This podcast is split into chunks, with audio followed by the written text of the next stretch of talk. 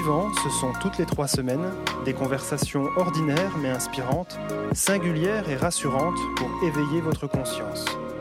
Mes invités ont accepté de partager leur histoire et avec eux vous découvrirez que parler de la mort, c'est avant tout parler de la vie. Je suis Teddy Brodelet, fondateur de tranquillité.fr. Bienvenue dans Vivant. Bonjour à tous, j'espère que vous allez bien. Bienvenue dans cet épisode numéro 7 de Vivant où on va inverser les rôles puisqu'aujourd'hui, c'est moi qui passe de l'autre côté du micro. Pour cet épisode, j'ai demandé à Sophie, auditrice de Vivant, de me poser les questions qu'elle souhaite afin de faire plus ample connaissance avec moi.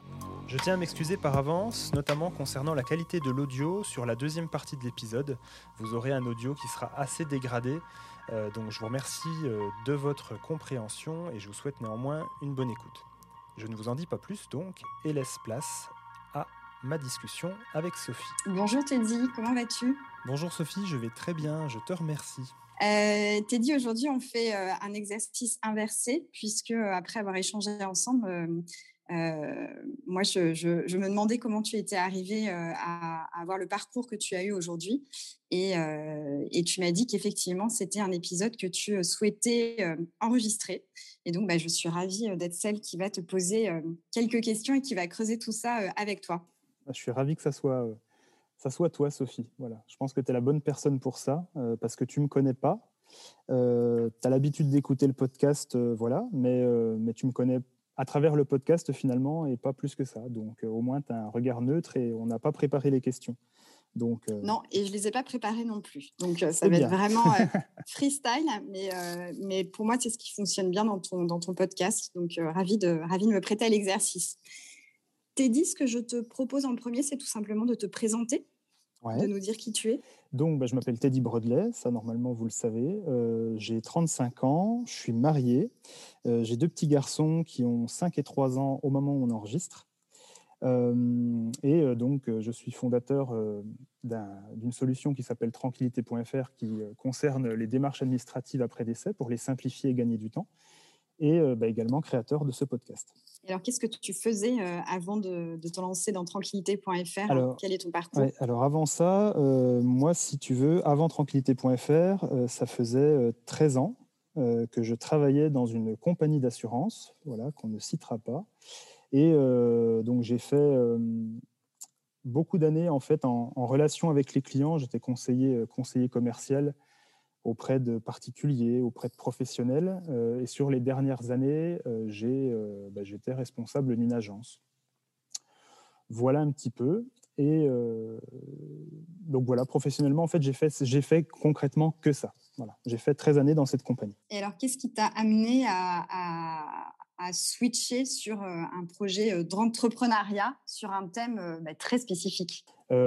Alors, concrètement, je, je, vais dire que ce ce projet, en fait, et ce que je fais maintenant, euh, m'a littéralement percuté. Euh, je ne peux pas l'expliquer autrement que ça. Euh, il n'y a aucune, dans ce que je fais maintenant, en fait, et depuis le départ, il n'y a pas de. Comment dire? Ouais, ça n'a pas été, euh, si tu veux, ça n'a pas été réfléchi, ça a été purement intuitif, purement émotionnel. Et euh, alors, si je commence par un petit peu la, la séquence, parce qu'en fait, si tu veux, c'est un je ne parle pas de ma vie en fait aujourd'hui, je parle vraiment d'un chemin de vie parce que c'est étape après étape euh, que les choses se mettent en place et euh, les choses des fois se mettent en place un petit peu malgré moi. Euh, donc en fait, en, donc pour, je vais reprendre de, de, très loin en fait parce que ça, ça revient de très loin. Vas-y. J'ai toujours, depuis, depuis mon plus jeune âge, il y a une question qui revient souvent et euh, je pensais que tout le monde se la posait, mais a priori, pas tant que ça. Euh, c'est la question du, sens de la vie, en fait. Euh, la question de, pourquoi on est là, etc., etc. Et, si tu veux, j'ai été assez vite touché par, la peur de perdre quelqu'un. Donc, en l'occurrence, là, je parle de ma grand-mère. Euh, ma grand-mère a été touchée par un cancer euh, quand j'étais adolescent. Et euh, on a, avec mes grands-parents, une relation excessivement fusionnelle, puisque quand, quand mes parents ont divorcé, donc j'avais 10 ans, et au divorce de mes parents, ma maman s'est installée déjà pendant quelques années chez mes grands-parents. Donc on a vécu pendant quelques années chez mes grands-parents. Et après, on a été voisins, mais littéralement voisins, c'est-à-dire la maison, vraiment la maison d'à côté. et donc, il ne se passait pas une journée où, euh, où j'allais pas passer une heure, une heure ou deux, voir mes grands-parents, voir ma grand-mère. Donc j'étais vraiment très très proche de ma, de ma grand-mère. Mon, grand-père était un peu plus discret, en tout cas, quand ma grand-mère était encore là. Et, et, donc, quand ma grand-mère a été touchée par, par ce cancer, donc j'avais 15 ans, et en fait, pendant toute mon adolescence, donc de 15 ans à peu près à l'âge d'une vingtaine d'années, euh, je pense que je ne me réveillais pas un matin sans me demander est-ce qu'elle est encore en vie? Est-ce qu'elle est encore là? Etc. etc. Donc c'était une peur, si tu veux, qui était assez, euh, assez, assez prégnante chez moi. Euh, et voilà. Et donc, il se trouve en fait qu'entre le moment où elle a été touchée par ce cancer et le moment où elle est décédée, il s'est passé vraiment de, très nombreuses années. Elle a lutté pendant plus de dix ans. Il y a eu des rémissions, il y a eu des rechutes, etc., etc. Et, et voilà, donc ça, si tu veux, ça m'a voilà, déjà euh, renforcé sur euh, ce, le, sentiment que tu peux avoir en fait quand, quand tu quand, ouais, quand as peur de perdre quelqu'un. Et c'est assez, euh, si tu veux, c'est assez marquant. Hum, donc voilà, et quand donc après j'ai vécu différents, différents deuils, j'ai perdu une tante d'un accident de voiture quand j'avais euh, quand j'avais 19 ans, c'était une, tante avec qui on était très proche, qui avait une énergie incroyable, qui était euh, c'était c'était elle était lumineuse et euh, et incroyablement voilà, c'était le feu cette tata. Et donc elle est elle est décédée à quand, quand j'avais 19 ans. C'était subi, c'était pas attendu, etc. Donc là, c'est la première fois, parce que ma grand-mère était encore en vie à ce moment-là, c'est vraiment la première fois où j'étais confronté à la mort de quelqu'un. Et pour le coup, là, autant ma grand-mère, j'aurais pu finalement ne pas être euh, si surpris que ça euh, qu'elle puisse partir. Mais là, pour le coup, je me suis pris ça un peu, un peu de plein, plein fouet. Alors, euh, ce n'était entre guillemets que ma tante. Hein. Elle, avait, elle avait trois enfants, trois garçons, un mari, etc. Donc, ça a été beaucoup plus violent pour eux. mais voilà. Et je me souviens de, de ces obsèques où c'était la première fois où j'assistais aux obsèques de quelqu'un. Et comment dire ça? Bah, J'ai fait ma Madeleine hein, pendant toute la cérémonie, je ne peux pas l'expliquer autrement. donc, euh, donc ça, a été, euh, ça a été très fort. Euh, j'ai perdu un, de mes amis, Baptiste, avec qui je faisais de la musique, parce que j'ai une petite carrière musicale étant adolescent, hein, comme beaucoup d'ados, qui n'est pas allé bien très, très, très loin non plus d'ailleurs. Mais, voilà, et, Baptiste donc, était le bassiste du groupe et il s'est tué dans un accident de bagnole. quand je devais avoir 21, 22 ans, quelque chose comme ça.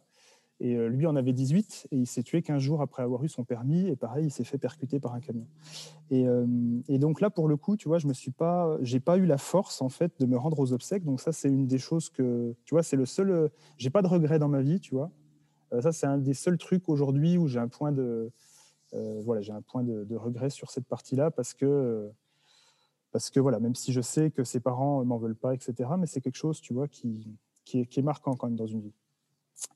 Et donc, bref, là, je m'éloigne un petit peu, mais c'est pour remettre un petit peu dans le, contexte dans lequel, euh, dans lequel j'évolue, parce que euh, tout, tout, mettre en lien simplement euh, sur le côté professionnel, ça serait beaucoup trop, ça serait beaucoup trop simpliste. Et, et voilà. Et donc, ma grand-mère est décédée en 2012. Quand ma grand-mère décède en 2012, bah déjà, je l'ai vue la veille et je savais, je ne sais pas pour comment l'expliquer, mais je savais que c'était la dernière fois que je la voyais. Donc, j'ai pas de, de ce côté-là, j'ai pas de, de regret parce que j'étais présent euh, la veille et, euh, euh, et on, s'est, enfin voilà, elle, ne pouvait plus parler, mais nos regards, on, voilà, on s'est dit ce qu'on avait à se dire juste sur un simple regard. Donc ça, c'est un moment que j'oublierai, que pas. Et voilà. Et donc, quand ma grand-mère est décédée en 2012, ma maman est partie s'installer à déménager, donc la maison d'à côté, pour habiter avec mon grand-père et pour, euh, pour l'assister dans, dans, les tâches de sa vie quotidienne, etc. Donc mon grand-père avait 86 ans à, l'époque, euh, quand ma grand-mère est décédée, et pendant 4 ans, ma maman a vécu avec mon grand-père, et euh, moi, je, je, continue à voir mon grand-père très, très régulièrement.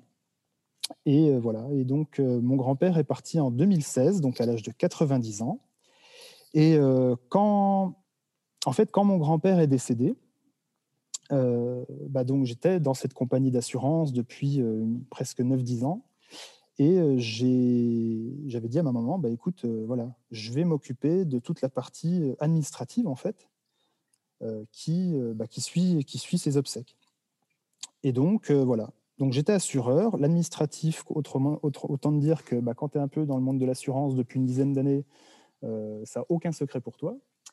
Et malgré ça, malgré ça, c'est pas tant que j'ai trouvé ça si compliqué, en fait, même s'il y a énormément de questions à se poser. Euh, voilà, mais ça m'a pris un temps fou, ça m'a pris une énergie folle en fait, parce que euh, ouais, parce que parce que tu as plein de choses à faire, tu as plein d'organismes à prévenir, tu as plein de questions à te poser, euh, tu as plein de choses à vérifier en fait si tu veux être sûr de ne pas faire d'erreur et de faire les choses correctement.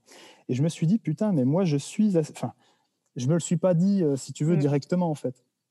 Sur le moment, c'est pas comme ça mais euh, ça m'a marqué. Disons que je me suis dit, bah, disons, moi en tant qu'assureur, euh, j'ai vraiment mis beaucoup, beaucoup de temps. Alors, une personne lambda euh, qui soit n'a pas de connaissances en administratif simplement, soit qui est phobique administratif, ou soit une, personne normale, mais qu'est-ce que ça doit être en fait? Qu'est-ce que ça doit être? Mm. et, et, voilà. Et donc, bon, je, me suis fait cette réflexion-là, mais si tu veux, comme ça, de, loin, et ça c'était en 2016. Et et en fait, c'est en janvier 2019 euh, quand, euh, euh, voilà, en janvier 2019, je sors d'un rendez-vous avec un client. voilà, on n'avait pas parlé de la mort, on n'avait pas parlé obsèques, on n'avait pas parlé prévoyance, on n'avait rien parlé rien de tout ça.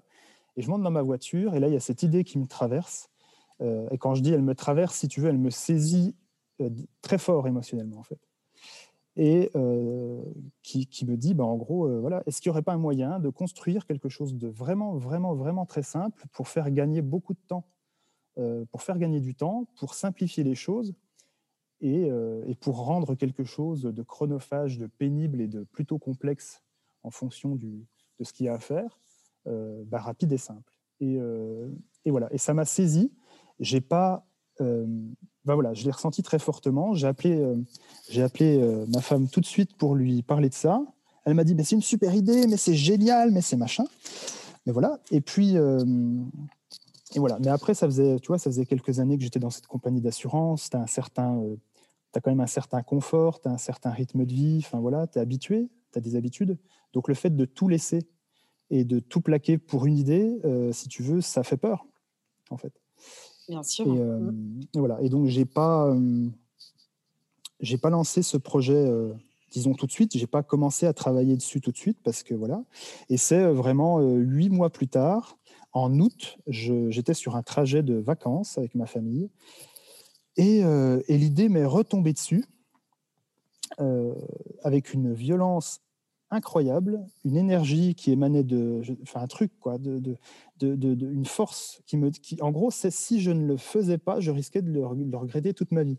On était sur ce niveau d'intensité là, et, euh, et voilà. Et donc, euh, du coup, j'ai un petit peu euh, de retour de, ces vacances là. Bah, j'ai commencé à travailler sur le projet en parallèle de, mon de mon travail.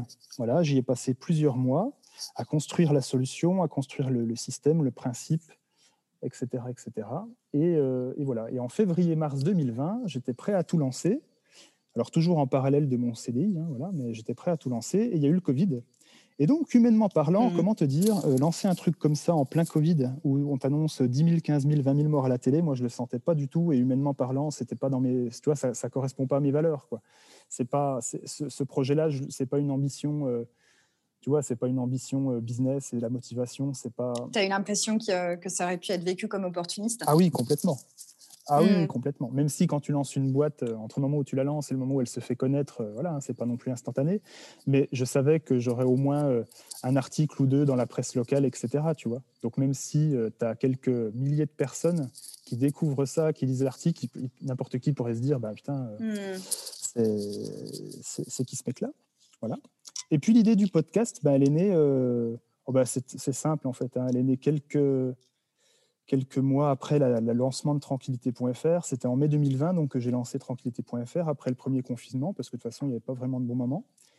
Et, voilà. Et donc, le podcast est né simplement, je me suis réveillé un matin avec l'envie de faire un podcast sur, sur ce thème-là, sur le thème de la mort, sur le thème du deuil, mais de manière bienveillante, avec de l'écoute, et puis de, de, mettre de la, de la vie là-dedans, en fait. Voilà parce que je, je, sépare, enfin, je, voilà, je considère que enfin, la mort fait partie de la vie de toute façon. On est tous pour mourir un jour, et on le sait, même si euh, on préfère l'oublier. Euh, et, des fois, je pense que voilà, on, a plus d'intensité dans notre vie si on prend vraiment conscience que bah, qu'on n'est pas qu'on n'est pas immortel, tout simplement. Hmm. Je ne sais pas si j'ai répondu précisément à ta question. J'étais peut-être un petit peu long, mais mais voilà. Si, si, c'est euh, parfait. Merci Teddy. Euh, juste, juste pour témoigner, on sent qu'il y a eu beaucoup d'émotions. Euh, on sent qu'il y a eu de l'émotion dans ton, dans ton discours quand, quand tu parles de tes grands-parents, de ton ami, euh, de ta période musicale.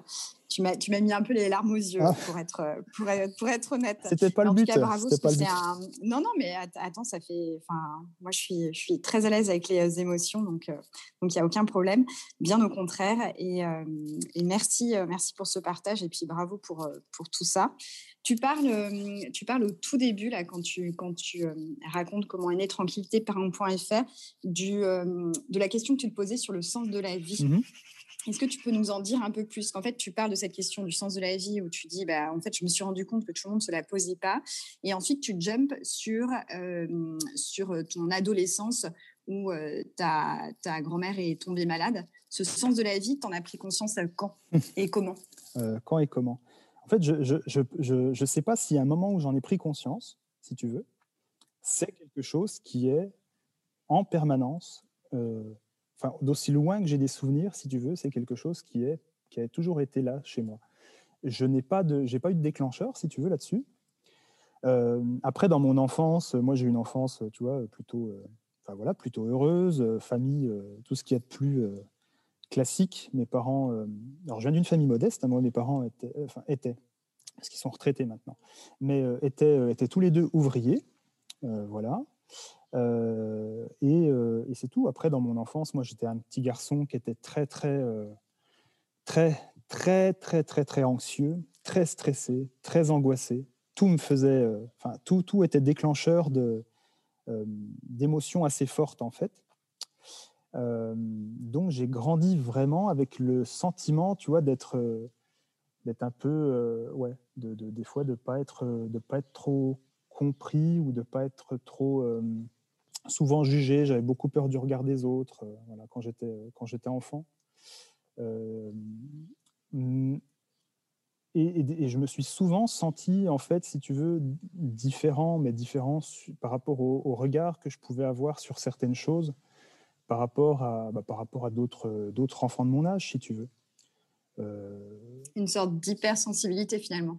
Oui, alors. Dans ce que tu décris. Ouais, ouais, oui, oui. Alors après, euh, si tu veux, aujourd'hui, euh, le, le, terme hypersensible, hypersensible, etc., revient, tu vois, devient limite presque à la mode en fait. C'est, limite cool d'être hypersensible maintenant. Mm je voilà, je, je, sais, en fait, je sais pas si je suis hypersensible parce que j'ai pas de, tu vois, j'ai pas de point de comparaison. Je, je vis pas dans la vie, dans la, dans la peau de quelqu'un d'autre, en mmh. fait.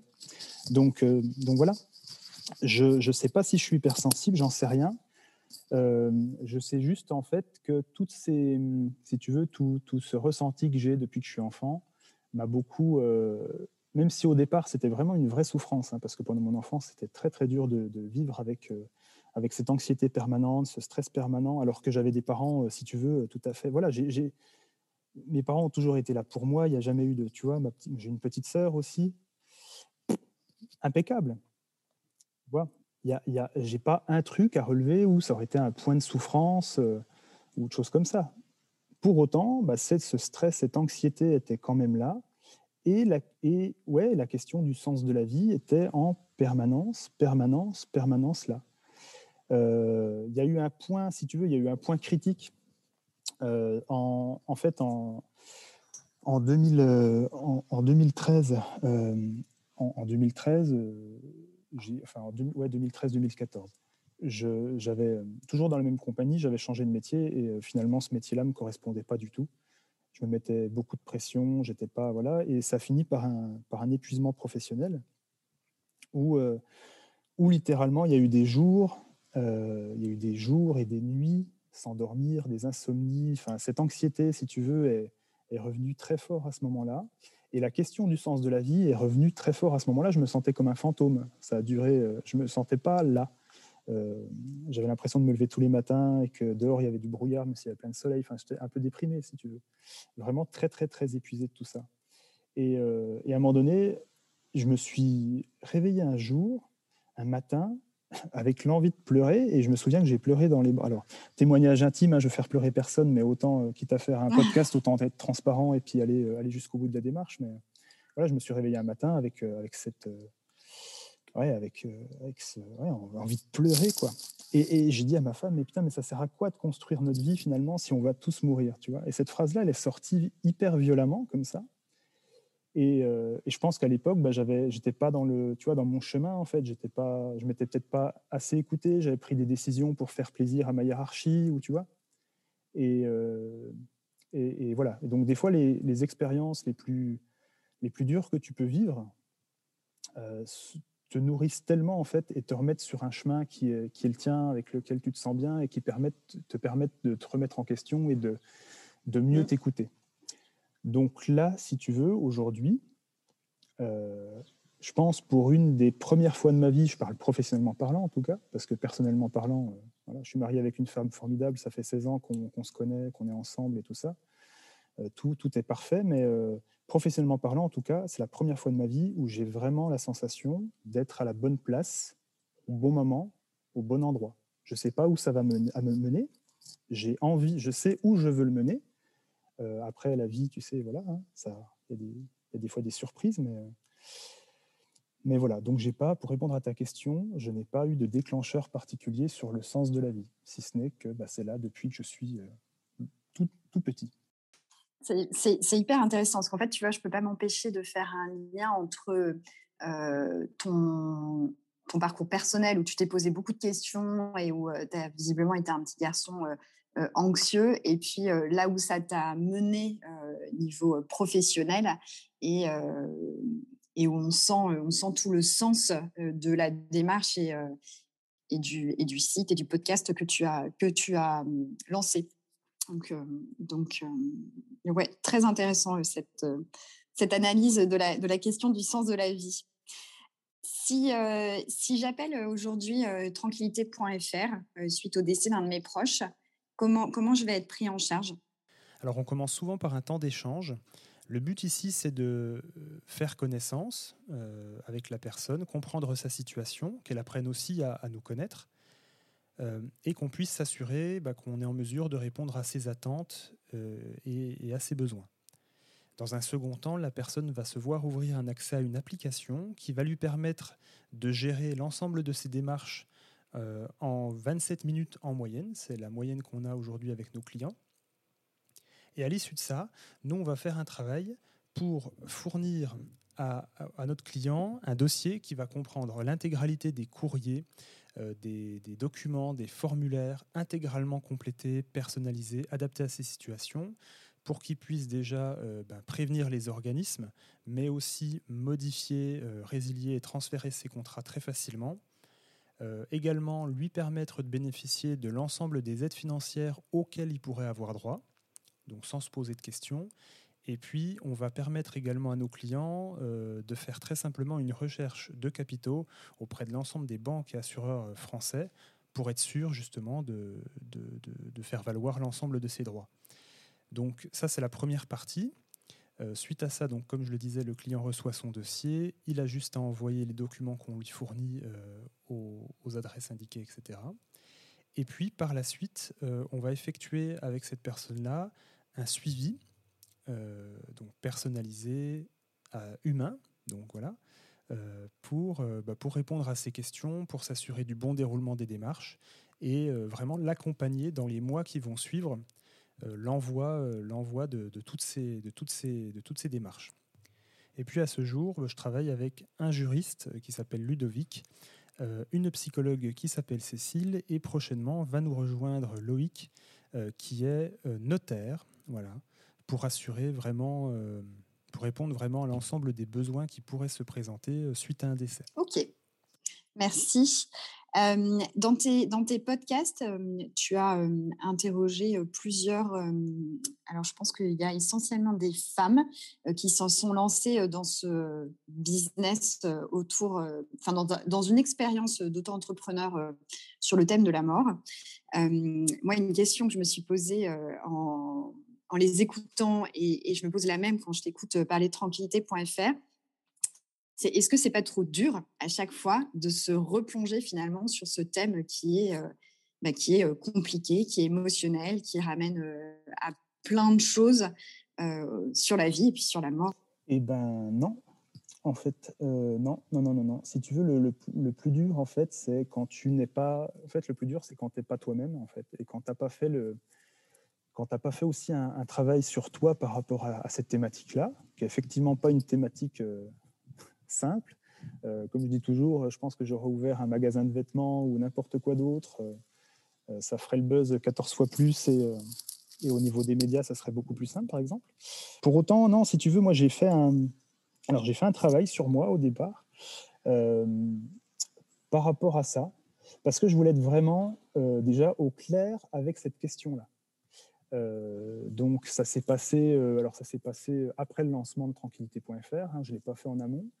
Euh, mais je l'ai fait après, où euh, moi, perso, à 35 ans, j'ai aujourd'hui euh, défini mes volontés, défini ma cérémonie, défini ce que je voulais, défini mes choix, ce que deviendrait mon corps, quelle musique il y aurait, quel message j'aimerais faire passer, comment je souhaiterais que ça se passe, etc. etc. Alors c'est un travail que j'ai fait avec, avec une personne qui s'appelle Sandra Roland, donc qui a fait un épisode avec moi sur le podcast, et euh, Sandra donc a, euh, lancé, a lancé son projet qui s'appelle Mes funérailles.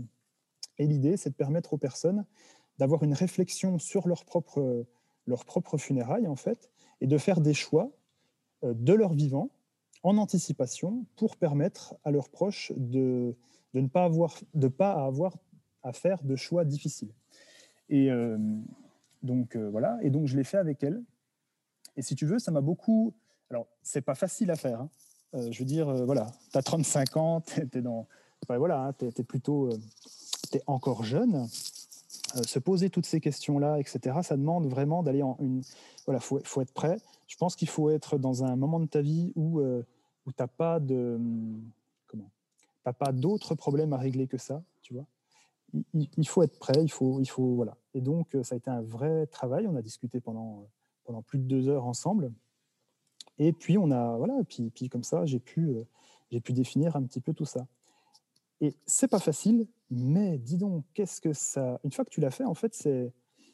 Ouais, ça, ça, te donne un regard assez différent sur, euh, sur, la, sur, sur la suite où, tu te dis, ben voilà, enfin, quand, quand bien même il m'arrive quelque chose demain, ce que je souhaite absolument pas, hein, voilà, mais euh, bah, au moins, mes proches, ceux qui comptent pour moi, n'auront vraiment pas de questions à se poser. Quelle a, été quelle a été la réaction de tes proches sur ta démarche? Est-ce que tu en as parlé à ton épouse, à tes parents? Avec Fiola, on, en a, on en a parlé. Euh, si tu veux, on avait déjà évoqué le sujet, mais comme beaucoup de personnes le font, de manière très, euh, euh, très, voilà, très superficielle, enfin, très, sans rentrer vraiment dans les détails. Quoi, hein. Tu crois que beaucoup de personnes le font? Je ne sais pas si beaucoup de personnes le font. Je sais qu'il y a un pourcentage quand même assez important de gens qui le font comme ça. Euh, la question peut venir à un moment donné de bah tiens, euh, ouais, s'il m'arrive quelque chose demain, euh, tu veux quoi toi? Et hmm. peut-être simplement ah bah moi je veux me faire enterrer ou moi je veux, je veux être incinéré par exemple. Ouais. Hmm. Je pense que ça se limite à ça. Et, encore une fois, tout le monde ne le fait pas, bien entendu. Mais il y a une bonne partie de, personnes quand même qui, qui, se posent ce genre de questions. Mais de manière un petit peu, voilà, sans, sans, trop rentrer dans les détails. Quand tu commences à rentrer dans les détails, à imaginer la musique, à imaginer les messages, à imaginer ton, tu, vois, ton, ton, limite ton cercueil, tu vois, tout le bordel, c'est autre chose. C'est autre chose. Mm. Mais voilà, donc j'en ai parlé avec Fiola, elle est au courant. Euh, j'en ai parlé avec ma maman. Euh, voilà, mais avec ma maman, si tu veux, la le sujet euh, de la mort et tout ça, c'est on en parle, enfin, on, en parle comme, comme n'importe quel sujet en fait. Donc c'est voilà, on est ma mère a une approche comment dire, on, a une, spiritualité, entre guillemets, ou des, ou des croyances qui, euh, oh, bah, qui nous vont bien, comme tous les gens qui croient de toute façon, Mhm. et qui font que bah, pour nous, euh, la, la mort, c'est euh, finalement c'est un sujet comme les autres. Voilà. Moi, j'ai tendance à penser, si tu veux, qu'il y a quelque chose après. Je ne sais pas si c'est vrai, je ne sais pas si c'est pas vrai, mais en tout cas, ça me rassure. Et, euh, et voilà. Donc, c'est un sujet, euh, c'est un sujet classique en fait, Mhm. aujourd'hui en tout cas. Alors, Teddy, tu viens de nous parler euh, des croyances que tu as sur la vie après la mort. Alors, à la fois, j'ai envie de te demander si tu peux nous en dire plus. Et puis, j'ai une autre question, parce que je pense que c'est intimement lié. Quand tu nous as dit que tu, que tu avais une sorte de révélation sur ton, ton, ton envie de fonder tranquillité.fr, tu as parlé d'une force incroyable qui t'avait envahi et d'un seul coup, c'était ça et puis rien d'autre. Qu'est-ce que que tu crois autour des signes que peuvent nous envoyer les défunts?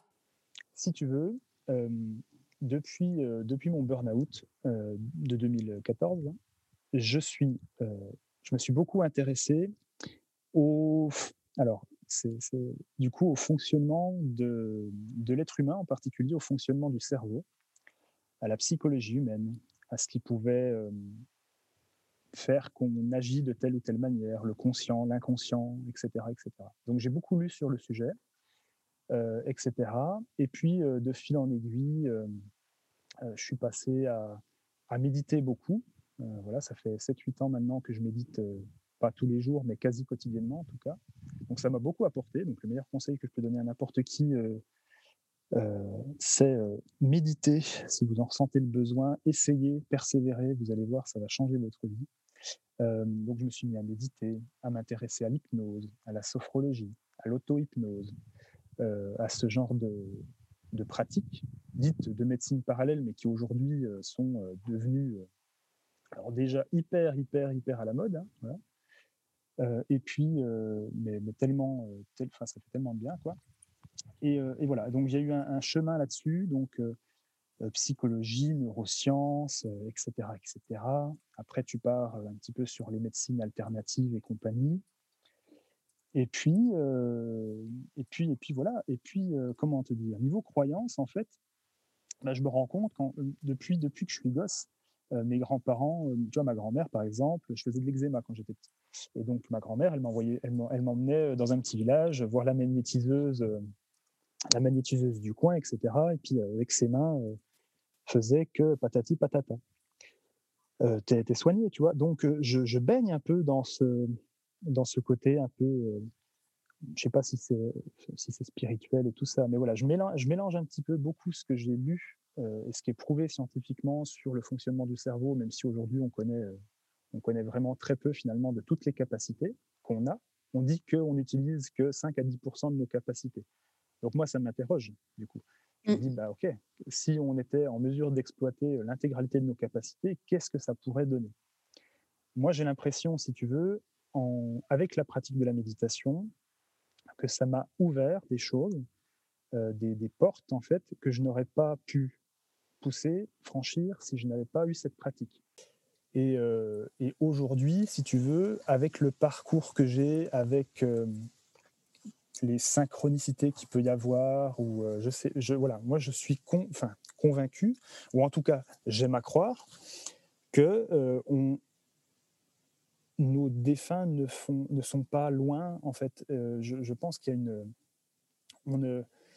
a une, y a une phrase, si tu veux, que j'ai lue dans un livre un jour qui dit que on ne vous, tu vois, des fois il y a, y beaucoup, il y a des gens qui disent pour voir j'ai besoin de croire en fait. Je ne crois que ce que je Mhm. vois en fait. Oui. Mhm. Et, et quelque part, il suffit, enfin, il faudrait profondément et, et, l'ancrer dans notre inconscient que pour voir, il suffit de croire que c'est et que notre cerveau en fait a, euh, c'est prouvé en, en neurosciences que le cerveau humain applique des filtres, que la réalité que Mhm. nous percevons n'est, enfin, est notre réalité certes, mais elle est filtrée et que le cerveau prend les informations qui qui l'intéressent, qui vont donner du sens à un parcours, qui vont donner du, enfin, voilà, qui, qui vont avoir des liens Et qu'il euh, est capable de traiter aussi. et qu'il est capable de traiter. Mm. C'est surtout ça. Mm. Et, à, et à partir du moment où tu inverses un peu le paradigme euh, de, Mhm. de ça, tu, il pourrait être possible de, de voir des choses que, que, parce que, parce que tu, tu l'as ancré comme étant une possibilité, en fait. Et ça, si tu veux, moi, ça m'interroge beaucoup. ça m'interroge beaucoup. Et voilà. Donc, j'aime à croire, en fait, que, nos défunts veillent sur nous, qu'on est guidé d'une certaine manière, mais pour autant qu'on ne subit pas sa vie et que on nous donne des clés et c'est à nous de, les utiliser pour avancer. je ne crois pas au truc, je, vais, je, vais, je vais prier le bon Dieu et puis je vais gagner au loto demain. Quoi, hein. Sinon, ça serait tellement simple, tout le monde le ferait et tout le monde serait pas multimilliardaire parce qu'il y aurait tellement de gagnants, tout le monde gagnerait 2 euros. Mais, mais voilà. Donc, j'aime à croire en tout cas qu'il y a quelque chose après. J'aime à croire que qu'on est guidé. consciemment, inconsciemment, je sais pas, mais voilà, je, c'est un petit peu ça. Et, et, voilà ce que j'ai à dire un petit peu sur le sujet. Merci. Et alors, qui sont tes, enfin, qui sont tes sources d'inspiration ou quelles sont tes sources d'inspiration sur, sur euh, je, suis beaucoup, enfin, si tu veux, en fait, j'aime beaucoup les parcours incroyables, tu vois, les, parcours de vie qui sont, enfin, tu vois, ces, belles histoires de, alors, d'un côté professionnel, j'entends, hein, mais entrepreneurial à succès absolu. tu vois, Apple a commencé dans un garage. Bon, alors je dis pas que tranquillité.fr, machin, attention. Hein. Je... mais J'aime bien en fait ces histoires-là d'un point de vue euh, entrepreneurial et tout ça, toutes ces, toutes ces entreprises qui aujourd'hui ont un impact incroyable sur notre société et qui ont commencé de, de rien. Mmh euh, après, tu vois, d'un point de vue, euh, c'est plus c'est l'humain qui me guide en fait. Donc, donc, donc humainement parlant, tu vois, il y a des gens comme Mathieu Ricard par exemple, tu vois, par rapport à la mmh méditation, par rapport à tout ça qui est d'un altruisme incroyable, qui est d'un, enfin, ouais, d'une sagesse. Euh, voilà, ce, mec-là, il, il, a médité pendant, enfin, il, a médité pendant des années. Il a fait des, il, il, a créé des, des, associations, enfin, des choses qui, qui, ont un impact fort en fait. Et pour autant, c'est pas forcément ces personnes-là qu'on médiatise le plus même s'il est, il est, quand même connu et, euh, son nom euh, évoque, euh, je pense, quand même quelque chose. tu as des personnes comme, comme Stéphane Alix, par exemple. Moi, j'aime beaucoup, ses, j'aime beaucoup ses, ouvrages. Je viens de terminer le dernier, d'ailleurs, qui, est, qui, est, vraiment formidable.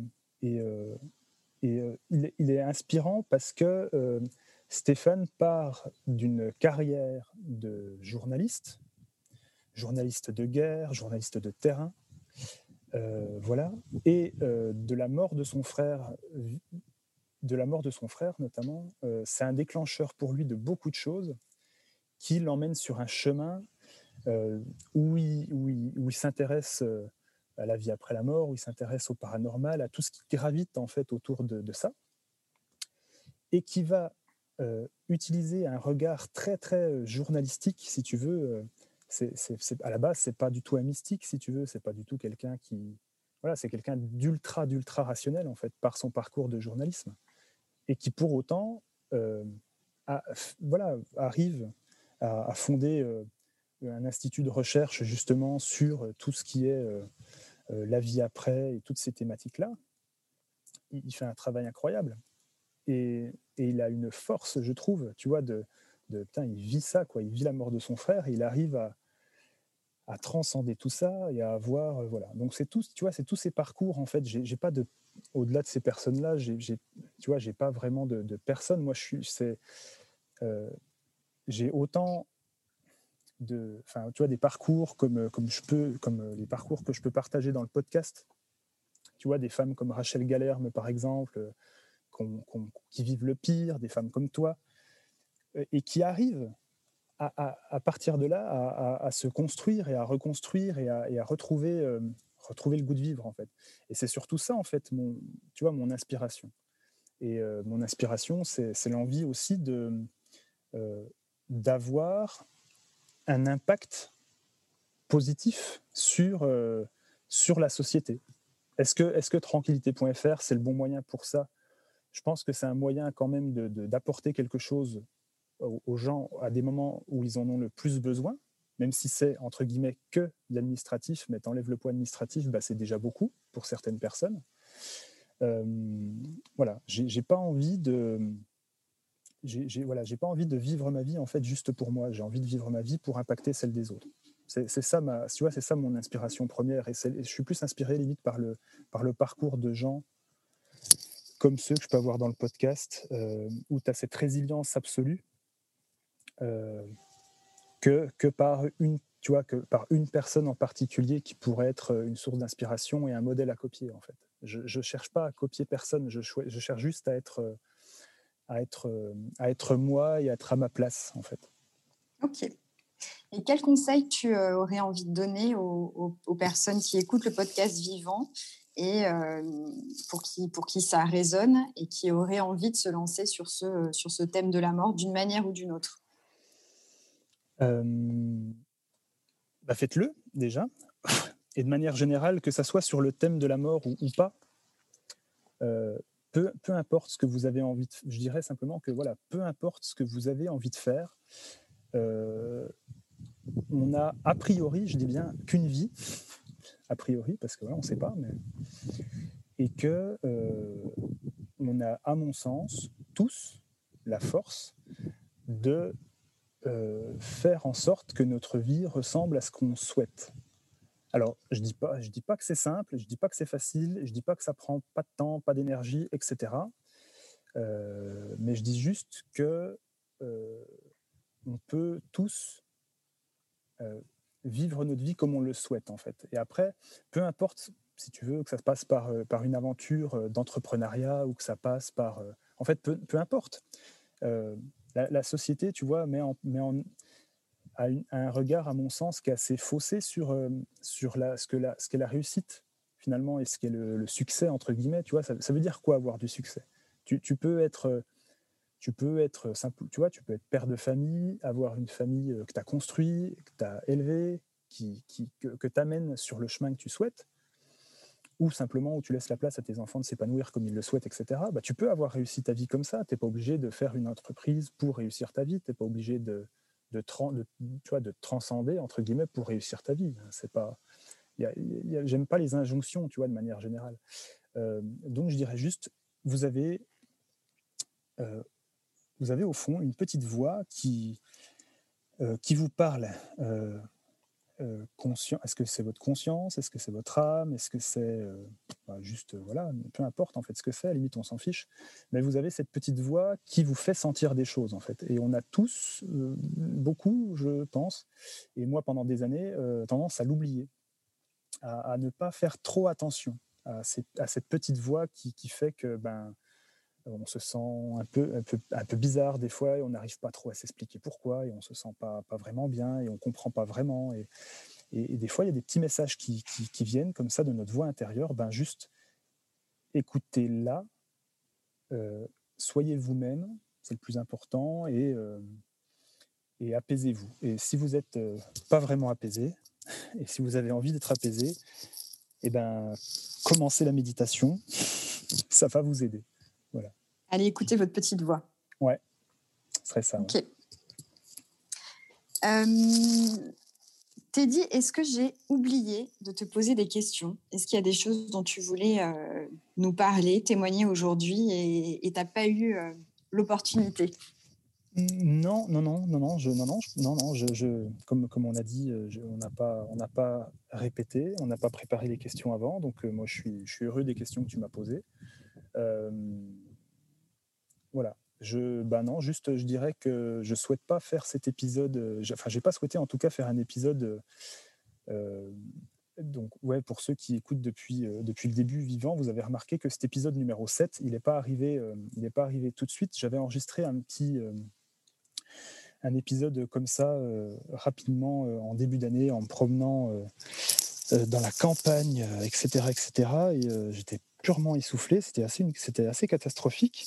Et, finalement, j'avais pas dit ce que j'avais, enfin, j'avais pas dit vraiment euh, ce qui résonnait au fond de moi en fait, et j'avais pas été vraiment. Euh, donc, euh, donc ça m'a pris du temps pour pour juste savoir comment je voulais que ça, cet épisode 7 soit. Et, soit c'était un monologue et je le faisais tout seul, mais au final, ça n'aurait pas été très naturel, je pense.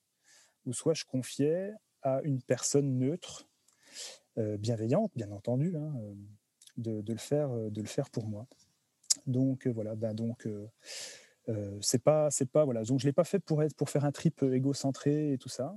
juste que vous compreniez bien quelle est ma démarche et, pourquoi vivant et pourquoi, pourquoi mon projet et, et finalement pourquoi tout ça quoi. Donc bah, j'espère que que ça vous a plu entre guillemets ou que vous en avez appris plus et que ça vous donne une vision peut-être différente ou complémentaire sur sur tout ça. Merci Teddy. Alors moi, je vais répondre euh, à, ta, à ton interrogation, euh, mais, mais, ça n'engage que moi. Euh, j'ai trouvé que ce que tu racontais était, était poignant. et, je, et je pense que ça résonnera chez beaucoup, beaucoup de, tes, de tes auditeurs, on dit, quand pour un podcast. Mais, mais à mon avis, chacun, chacun y trouvera ce qu'il est venu chercher en écoutant vivant, en t'écoutant. Bon, ben merci Sophie. Voilà. Ben, merci à toi. Belle journée et prends soin de toi. À bientôt. Oui, pareil, merci. Voilà, c'est fini pour aujourd'hui. J'espère que cet épisode vous a plu. Euh, si c'est le cas, n'hésitez pas à laisser un avis 5 étoiles sur Apple Podcast. Vous pouvez également m'envoyer un petit mot doux ou un mail euh, sur mon adresse teddy.tranquillité.fr. Je vous souhaite une belle journée et surtout, prenez soin de vous.